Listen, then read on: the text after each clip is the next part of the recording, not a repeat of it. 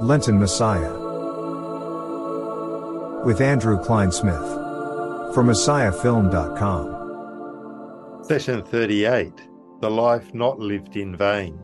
Welcome to you. My name is Andrew Kleinsmith. Let me read to you 1 Corinthians chapter 15, verses 56 to 58. The sting of death is sin, and the power of sin is the law. But thanks be to God who gives us the victory through our Lord Jesus Christ. Therefore, my beloved brothers and sisters, be steadfast, immovable, always abounding in the work of the Lord, knowing that in the Lord your labour is not in vain. How is it that death has such a fearful hold on us?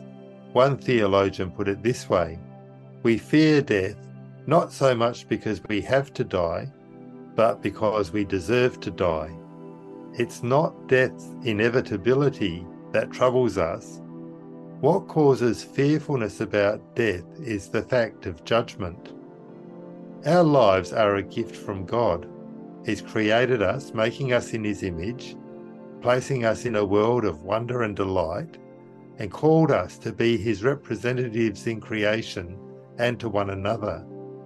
This is an enormously high calling, a high calling which we've missed, a calling from which we've fallen short.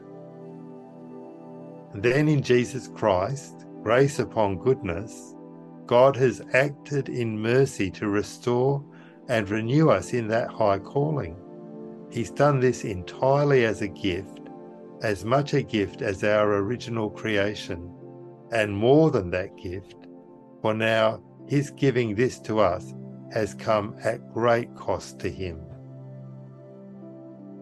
The movie Saving Private Ryan opens with an old man searching for a particular grave among the thousands in the World War II gravestones near Normandy in France.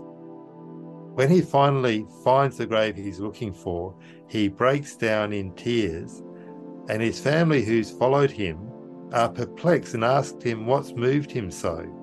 And he weeps, Have I been good enough? Have I done enough? Have I made it worth it? You see, this man had been rescued at great cost by a team of men who gave their lives to rescue him from behind enemy lines and enable him to return to his mother, who had lost all his brothers in the war already. How have we taken the gift of life have we made it worthwhile? Have we done something that honours the goodness of the one who entrusted this time to us?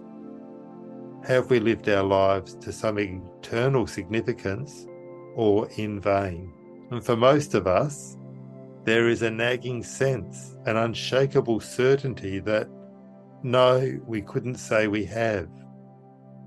We know deep down the right way to have lived at every point is to be a person for others, to be those who love the Lord our God with all of our heart, mind, soul, and strength, to be for God, and who love and serve others rather than think of our own preferences, to be for others.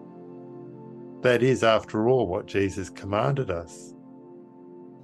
This law of life is good and wonderful to those who keep it, but that is true, really, only for one man, one man in the whole of history, Jesus Christ.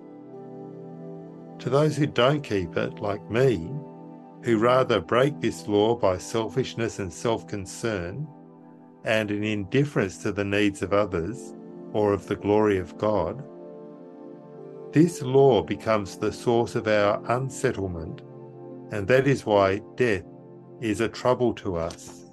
But in the death of Jesus, the sting of death and the strength of sin over us has been broken. The very judgment that our sins brought to us have been borne up by Jesus. Through faith in Jesus, we know that we've passed from judgment to life, from death to life because our sins have been judged in his body. We are fully forgiven and fully reconciled. We don't have to try to make it ourselves worth it. We haven't had to do enough. Jesus Christ has done it all. But there's an even greater wonder in it.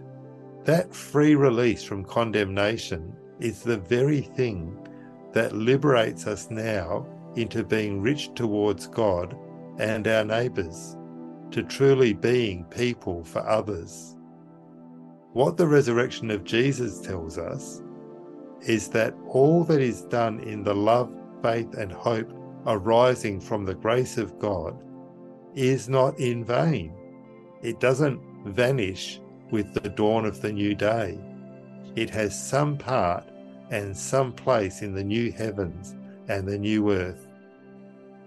How encouraging that is for us to abound in the Lord's work. Lord Jesus Christ, you came rich in love for your Father and rich in love for our broken, needy, and sinful world.